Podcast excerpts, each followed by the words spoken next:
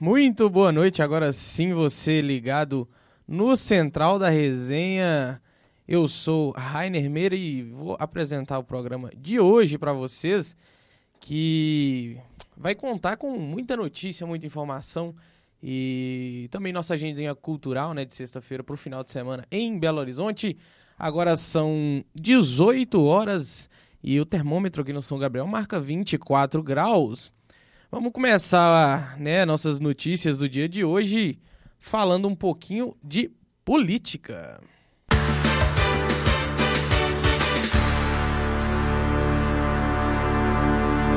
É isso aí, Bolsonaro, né, superou aí o recorde de Lula numa live para um podcast.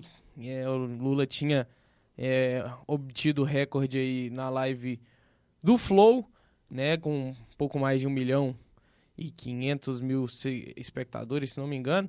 E aí o Bolsonaro foi né, no podcast lá do Rogério Vilela e bateu esse recorde com mais de 1 milhão e 700 mil pessoas assistindo simultaneamente. E falando né, desse cenário eleitoral, as pesquisas também apontam a leve vantagem para o candidato petista ainda na corrida eleitoral, não é isso? Cauã Lucas. Muito boa noite. No momento político e econômico hoje a gente vai repercutir a ida dos presidenciáveis a entrevistas e podcasts. A participação do presidente Jair Bolsonaro do Partido Liberal no podcast Inteligência Limitada nesta quinta-feira, dia 20, bateu o recorde de maior número de espectadores simultâneos em uma transmissão ao vivo no YouTube. Às 9 e 9 da noite, o podcast contava com mais de 1 milhão e 750 mil visualizações simultâneas. O episódio em questão já conta com mais de 15 milhões de views. O antigo recorde pertencia a Luiz Inácio Lula da Silva, do Partido dos Trabalhadores, quando participou do Flow Podcast na última terça-feira, dia 18, e alcançou 1 milhão e 96 mil visualizações simultâneas. O episódio atualmente conta com 8 milhões de views e os candidatos a segundo turno rivalizam na disputa pelos recordes de views, Antes de Lula, a marca pertencia ao próprio Bolsonaro, quando foi ao Flow no dia 8 de agosto e teve 573 mil visualizações simultâneas. E também, a Paraná Pesquisa divulgou um novo levantamento das intenções de voto, que aponta o ex-presidente Lula do PT com 51,3% das intenções, enquanto Bolsonaro tem 48,7%. Com a margem de erro de 2,2 pontos percentuais para mais ou para menos, os dois estão em um mesmo patamar. Cauã Lucas, a central da resenha. É isso aí, Cauã, valeu pelas informações, né? Essas pesquisas aí que saíram, é, algumas dando, a maioria delas dando Lula ainda na vantagem, mas algumas pesquisas aí também colocam o Bolsonaro já à frente, virando essa corrida, o que é um pouco surpreendente aí pra gente, que desde o início vem vendo Lula na frente, desde o primeiro turno. É, e aí agora a pesquisa da Bras Market e uma pesquisa da Moda Mais Futura também é, colocando o Bolsonaro um pouquinho na frente. A da Brasmarket um pouco mais, com 52,7% aí dos votos. É, então, mostra um cenário bem diferente do que foi no primeiro turno, né? Tá sendo bem mais competitivo é, as campanhas aí do, dos candidatos à presidência e Minas Gerais, né? É, como sempre, vai virar o foco maior, talvez aí, porque é o estado que costuma decidir essas eleições e isso é bem visível porque os candidatos estão dando muito foco aqui em Minas Gerais, né? É, eles marcaram diversas agendas aqui em Minas, inclusive o Lula estava aqui em Minas Gerais hoje, né, em Toflotone, cobrindo a agenda. Amanhã a Michele Bolsonaro vai fazer também aqui participações né, na região metropolitana de Belo Horizonte. Então, Minas cada vez mais em foco e provavelmente decidindo aí quem será o novo presidente, que talvez ficará aí por uma questão de é, poucos, pouca porcentagem, né? Porque as pesquisas estão mostrando que tá bem, estão todas bem próximas, bem diferente do que foi é, é, anteriormente, né? Que a vantagem do Lula é, beirava ali sempre os 5%, 7%, e agora essa vantagem cai bastante na maioria das pesquisas. Ainda tem algumas que colocam ele com uma boa vantagem aí. É, então é isso, semana que vem aí já as eleições, né? Dia 31, é, se eu não me engano, é dia 31, dia 30, deixa eu só confirmar aqui. É dia 30, na verdade, dia 30 de outubro é, o segundo turno aí para decidir o futuro do nosso país. Então é aquela coisa que a gente já sempre pede, né? É, vote com consciência, siga aí todos os seus valores, todos os seus pensamentos, é, não se deixe coagir e escolha o que você acha melhor para o nosso país, né? Que está numa situação bem complicada. Tomara que essas eleições passem rápido e de uma forma bem tranquila, que todo esse clima de ódio se diminua e as pessoas aceitem aí, né, as opiniões umas das outras. Vamos ver aí qual vai ser o desfecho de tudo isso na, no domingo que vem, né? Nesse domingo agora no outro, a gente vai descobrir aí essas respostas aí. Já que aqui em Minas a gente já tem as respostas do Estado, né? Só falta aí mesmo a questão do presidente. Mas é isso aí, valeu Cauã. E agora vamos falar um pouquinho aqui de um caso inusitado que aconteceu né, aqui na região de BH. É, funcionários da Casa de Retiro São José, no bairro Jardim São José, é, eles ali na região noroeste de Belo Horizonte, eles se surpreenderam, né, se assustaram ali a se deparar com um jacaré de aproximadamente 2 metros na horta do local. É isso mesmo, um jacaré é, dentro de uma casa de shows. E a nossa querida Ana Paim vai contar um pouco mais pra gente sobre essa situação incomum aí. Boa noite, Ana. Boa noite, Rainer. Boa noite, queridos ouvintes da Rádio PUC Minas. Na tarde de ontem, funcionários de uma casa de eventos chamada Casa de Retiro São José, no bairro Jardim São José, na região noroeste de Belo Horizonte, tomaram um baita susto ao se depararem com um jacaré de aproximadamente 2 metros que estava na horta do local. Os bombeiros foram acionados e eles utilizaram técnicas adequadas para capturar e resgatar de maneira segura o animal que estava ali representando riscos para os colaboradores e para os frequentadores da casa de eventos. Após imobilizados, os militares pediram também apoio da Polícia Militar Ambiental para realizar o transporte seguro do jacaré até uma clínica veterinária. O médico veterinário examinou o animal e atestou um perfeito estado de saúde e o réptil permaneceu sob os cuidados da equipe da clínica. Não há informações ou detalhes que indiquem de qual lugar o jacaré veio. Os bombeiros acreditam que o réptil tenha vindo de uma área com lagoa dentro da universidade, próxima ao local onde foi encontrado, mas as equipes não tiveram nenhuma confirmação. E o animal foi liberado na manhã desta sexta-feira. Ana Paim, para a central da resenha. Opa, eita, eita, é isso aí, Ana, muito obrigado. Tive que trocar o microfone aqui, deixa eu só ajeitar o áudio bonitinho, isso, porque o outro microfone acabou a pilha, né? Esses probleminhas acontecem nas melhores famílias. É, vamos seguindo aqui o nosso jornal de hoje para falar também, né, da nossa queridíssima agenda cultural do final de semana que, como sempre, BH, é, minha expectativa é sempre de vir o melhor, né? Porque todo final de semana a gente tem coisa boa pra caramba aqui em BH para fazer, é, tem muito show, tem muito evento pra família também.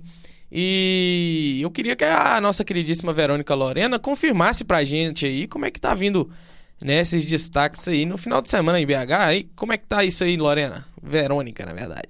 Boa noite, Rainer, e boa noite a todos os nossos ouvintes. Para esse final de semana, Belo Horizonte, como sempre, entregando tudo. Esse final de semana teremos o Circuito Lagoinha nos dias 21 e 23 e a peça do Rei Leão no Teatro Marília nos dias 22 e 23. E claro, não posso deixar de mencionar também o nosso queridíssimo Supla no Underground Pub dia 21.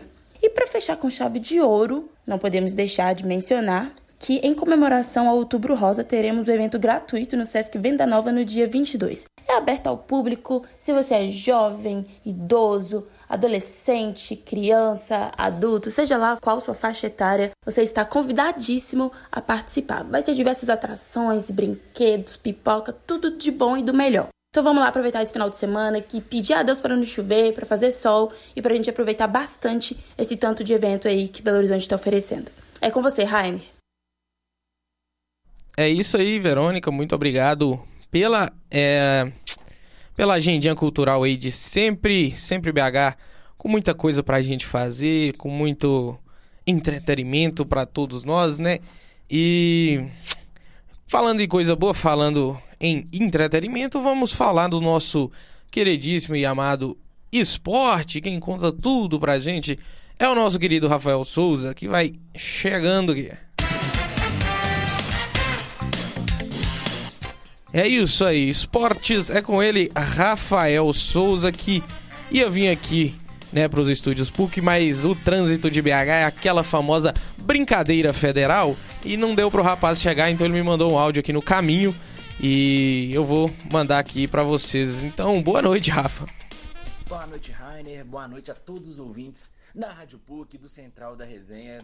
Começar falando aqui do Galo, né? O Galo continua as preparações para enfrentar o Fortaleza na próxima segunda às 8 horas. É, hoje foi dia de treino, dia movimentado, para o técnico Cuca, né, achar a melhor solução, achar melhor esquema, os melhores 11 para fazer o Galo sair dessa situação, né? O Galo que enfrenta uma fase ruim principalmente depois da chegada do técnico Cuca e depois da derrota na última partida, o Galo está precisando se reencontrar para não perder essa vaga na Libertadores. Né? O Galo, atual, atual posição, sétimo, está garantido na pré-Libertadores com o título do Flamengo na Copa do, na Copa do Brasil, mas ainda enfrenta dificuldades e essa vaga está ameaçada pelo próprio Fortaleza. Né? Perdendo contra o Fortaleza, o Galo é ultrapassado pelo time do Ceará e aí né, começa a crise, a luz vermelha, né, o alerta fica maior ainda. E a novidade, né, a grande novidade do dia foi a camisa 3 que foi lançada pela Adidas, né? A camisa que tem o tema dourado, o tema ouro como destaque e já trouxe já várias polêmicas na internet, principalmente porque a marca d'água que está no fundo da camisa de um galo aparentemente foi utilizado na camisa sem autorização do autor. É um autor que é um europeu, comentou nas suas redes que não sabia que a Adidas iria utilizar, então isso ainda vai render é, alguns comentários, ainda vai render certo burburinho. E nesse final de semana tem dia de galo também, dia de galo lá em Montes Claros, né, nossa querida MOC. Sábado e domingo, a partir das nove, evento com galo doido, recreação para criançada, né, várias diversões, ídolos né, do, do, clube geralmente frequenta esse local. A gente fica na expectativa de quem vai, né? Ídolos do passado.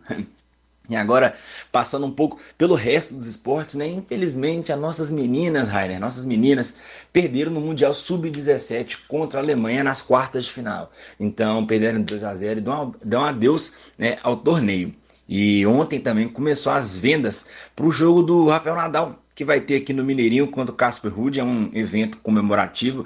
O Rafael Nadal vai fazer na América Latina como fosse um tour de exibição e o pessoal ficou um pouco assustado com os preços dos ingressos, viu? Os ingressos começam a partir de 490 reais, em uma das meias sociais, no setor mais longe das quadras, do setor lá em cima no Mineirinho mesmo. Mal, mal vai dar para ver a bolinha amarela correndo. E chega, os ingressos mais caros chegam até 2.750. Então, quem quiser acompanhar o tenista Rafael Nadal nessa turnê vai ter que separar um dinheirinho bacana, porque o preço tá salgado. É, e hoje também foi divulgado a lista dos 55 convocados. Perdão, não foi divulgado, né? Hoje o, tec, o técnico Tite da seleção brasileira enviou é, os 55 nomes que podem ir para a Copa, aquela lista prévia, mas o, o técnico e a, a comissão do, do, Tite decidiram não divulgar, diferente de outros, de outros países que divulgaram esses pré pré-nomes é os 55 nomes. Então, já está na mão da FIFA, o pessoal já sabe que a lista final sai desses 55 nomes, mas a gente não sabe, nós só vamos ficar sabendo lá no dia 7 de novembro quem o técnico Tite vai querer levar para a Copa. E hoje também teve o primeiro treino livre no GP dos Estados Unidos. Né? Lá na terra do tio Sam, o melhor tempo foi do Carlos Sainz, é, ficou com esse melhor tempo, então liderou esse primeiro treino livre. Mas lembrando que a Fórmula 1 já tem o seu campeão, que saiu na última corrida no GP do Japão, que foi Super Max, né? o Max Verstappen foi o campeão, ele foi em segundo nesse treino livre. Então é interessante a gente ver como é que vai ser a movimentação dessa corrida de domingo. Que ainda faltam certos GPs, faltam ainda, salvo engano, são sete é, corridas que ainda faltam. Então vamos ver como é que vai ser a movimentação, se vai ter muita agressão, se o Mundial de Construtores, né, do, das equipes, né, Mundial das equipes ainda vai estar concorrido. Então é para a gente ficar de olho e assistir as estratégias que eles vão utilizar, porque ainda vale uma verbazinha, vale uma nota né, para as equipes. Meu nome é Rafael Souza, um abraço para você, Rainer, para os nossos ouvintes, um abraço para o estúdio PUC Minas. É isso daí, Ralph. Muito obrigado pela sua participação, mesmo que dessa vez um pouco improvisada, né? Mas isso acontece sempre nas melhores famílias. É... Você falou aí, né, Ralph, do da Fórmula 1 que encontrou seu campeão aí em Suzuka no GP do Japão, o Max Verstappen, bicampeão mundial. Teve bastante confusão também envolvendo né, o teto salarial que teto de gastos, na verdade, que a Red Bull acabou furando ano passado. Isso deveria contar como punição nos pontos na tabela, inclusive implicaria na perda do título de Max Verstappen do ano passado, mas passou batido, só foi é, ser encontrado esse esse furo né, do orçamento da Red Bull esse ano. E fica aí à espera do que, que a FIA vai fazer é, para punir a Red Bull. Porque não faz sentido você dar multa para um time que estourou o teto de gastos. Se for assim, você estoura o teto de gastos e gasta mais e melhora o seu carro. E você vai ter que pagar mais. E se você está pagando a mais por melhorar o seu carro, você está basicamente não sendo punido por nada. Então, vamos ver aí. Espera-se que a punição seja para o ano que vem. Né, que a Red Bull tenha uma punição aí pro ano que vem em é, abaixar o teto da Red Bull, alguma coisa do tipo. É, mas tem que ter uma rédea mais curta quanto a isso aí. Que né, as desculpas da Red Bull foram bem ruins. Eles falaram que o dinheiro foi gasto com a alimentação da, da equipe, não, não faz o menor sentido. É, é, uma peça de um carro que custa milhões, o que fez estourar foi a alimentação ali de, dos seus funcionários. É claro que não. Então, espera-se aí essa resolução. Ralf falou aí que acho que tá faltando sete, seis é, corridas, não, faltam quatro corridas. É, Estados Unidos, depois México e Brasil, então todas aqui no território americano.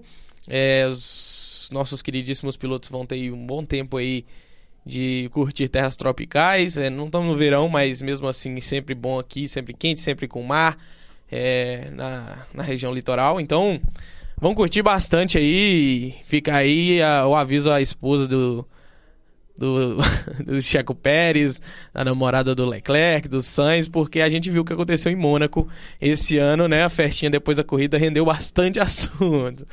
Quem sabe do que eu tô falando, sabe do que eu tô falando. E fica a expectativa pro GP do Brasil, né? Ano passado foi um GP épico que o Hamilton conseguiu vencer, largando de último. É, largou a corrida sprint em último e na corrida principal tinha conseguido largar em 12, se eu não me engano, uma posição assim bem ruim e ainda ganhou a corrida.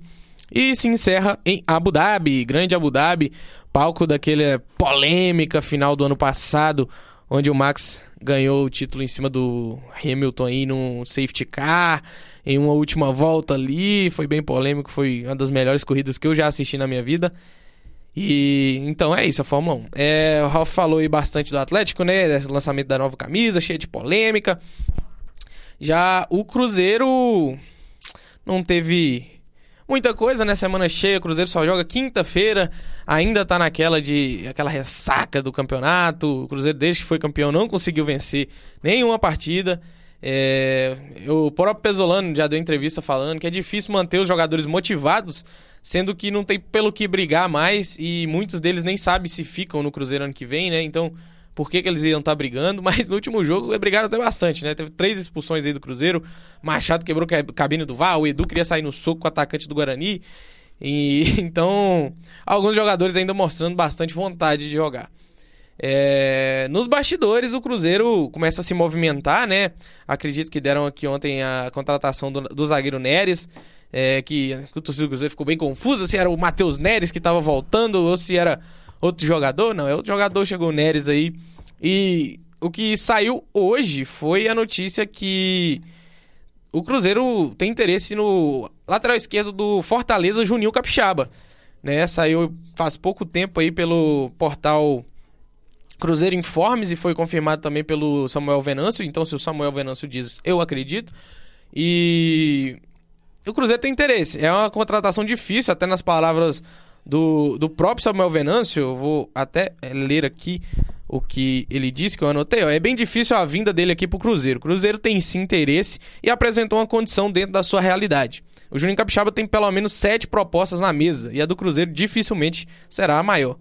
Né? Então, é realmente uma contratação difícil. Ele é jogador do Grêmio, está emprestado ao Bahia, tem contrato com o Bahia por empréstimo, perdão, até o final do ano e com o Grêmio até fevereiro. Então ele já pode assinar um pré-contrato com outra equipe e sair após né, o seu contrato encerrar de graça. E resta aí a proposta salarial. O Cruzeiro está disputando contra times aí que tem um aporte financeiro bem maior, como o caso do Palmeiras, o próprio, o próprio Atlético. vive uma situação difícil financeiramente aí por conta de algumas dívidas, é, a, a, tá na própria situação que o Cruzeiro está, mas o Atlético tem um aporte financeiro, então em questão salarial pode receber mais a proposta. E também Botafogo também está nessa corrida com Palmeiras e Atlético e dois times de fora, um da Polônia e um dos Estados Unidos. E o Fortaleza também quer manter o jogador pro ano que vem, então vamos ver aí quem fica com o Juninho, que é um bom jogador, um bom lateral esquerdo, tá aí com oito assistências já esse ano e um gol. É, jogando muito nesse segundo turno, né? O Fortaleza como um todo jogando muito bem esse segundo turno, fazendo campanha aí de campeão quase, porque, né, tava uma situação bem difícil no primeiro. É, eu me lembro até que a brincadeira era que o Cruzeiro estava quase acompanhando o Fortaleza, né? Quando estava líder ali da Série B. E o Fortaleza era lanterna, quase não tinha pontos. E agora está numa situação bem confortável no meio de tabela. É, vou até olhar aqui direitinho a tabela do Brasileirão. para saber se o Fortaleza tem, tá brigando ali por, né? Libertadores ou a Sul-Americana. Sul-Americana todo mundo vai, né? No Campeonato Brasileiro. Basta jogar que você vai. A Fortaleza tem 45 pontos, tá atrás do América, que tem 44. E o Galo tem 47. Então tá nessa briga pela Libertadores. A gente sabe que vai. É, o Brasileirão tem essa questão toda de G8, né? Já que tem campeão de Copa do Brasil, o campeão da Libertadores será brasileiro. É, o campeão da Sul-Americana não foi o São Paulo, então essa vaga aí não vai ter. Mas geralmente vão sete ou oito times aí. Vai ficar essa briga aí entre Atlético, América e Fortaleza para ver quem pega essa vaguinha na pré-Libertadores. É, que mais que temos de Cruzeiro para hoje? É, semana cheia é complicado, né, galera? É o, como eu disse, o Neres chegou, deu entrevista é, e a caravana do Cruzeiro, né, que confirmou aí é, mais uma mais uma cidade é, como como como como e aí esqueci o nome aqui agora da palavra, como destino, né? A caravana do Cruzeiro, é, ela é, fizeram doações aqui, ó. Tava checando aqui a informação. É, torcedores que participavam ali, né, da, da caravana do Cruzeiro em Machado, na cidade de Machado, na última sexta-feira, fizeram doações de brinquedos para a pai da cidade. Então, aí a caravana do Cruzeiro também servindo para torcedores fazerem boas ações e isso é muito legal, né? A gente sempre fala de muita briga no esporte, no estádio. Então, uma ação bacana aí também dos torcedores cruzeirenses. É, no mais, acredito que é isso. Esse final de semana aí é, temos Fórmula 1 de novo, né? Estados Unidos, o GP de Austin, tá essa última briga aí pela classificação das equipes, né? No final da temporada é, quem vai ficar com esse segundo lugar? Será que a Ferrari vai conseguir manter tranquilo? Será que a Mercedes ainda briga? É, as equipes ali brigando pelo quarto lugar, Alpine, é, a própria AlphaTauri também, Alfa Romeo, que está um pouco longe. É, quem mais? A Haas estava nessa briga. É, a McLaren. Então vamos ver aí. Tem algumas brigas aí ainda acontecendo, mas o campeão mundial já é o Max Verstappen com muita sobra. E se você tirasse ele do campeonato, a briga pelo campeonato tava bem disputada ali entre os. É, até o do segundo ao quinto tá bem apertado até. E também temos NFL, esse final de semana, né? Rodada 7, 7 ou 8, 7 eu acho da NFL. É, tá acontecendo bastante coisa. NBA voltou quinta-feira, quinta não, quarta-feira. E já tivemos grandes jogos aí, meu busão já chegou mostrando que veio, ganhou do Heat, que é um dos times que vai mais é, superestimados essa temporada. Eu vou falar baixinho aqui porque eu tô vendo que o Dutra tá no chat. Hit é muito superestimado, tá? E o Bulls acabou vencendo eles também. O Golden State também começou muito bem, o atual campeão. Lakers de Papai Lebron não começou tão bem, tá 0-2. Perdeu duas partidas aí de uma forma bem, bem feia até. E é isso, NBA tá de volta, NFL também. Mês que vem temos Copa do Mundo, então esse final de ano aí tá bem movimentado no esporte. A gente não vai ficar sem o nosso queridíssimo esporte para acompanhar. É, acredito que é isso, vou ficando por aqui. O jornal começou um pouquinho mais tarde hoje, né? Porque tivemos aí um probleminha de trajetos, né? Do nosso querido Rafael, que acabou ficando preso no trânsito, mas isso é o mais comum de se acontecer aqui em BH. É, muito obrigado a todo mundo que acompanhou. Central da Resenha tem coordenação de Getúlio Nuremberg. Se falar errado, ele fica bem chateado com a gente. Você que nos acompanhou pelo YouTube pode acompanhar também na Rádio PUC Minas e seguir o nosso Instagram, o arroba central da resenha. That's all, folks. Chegando ao final do giro de notícias dessa sexta-feira. É, final de semana tá batendo na porta aí. Um ótimo descanso para todos e bora beber que amar tá bem difícil, né?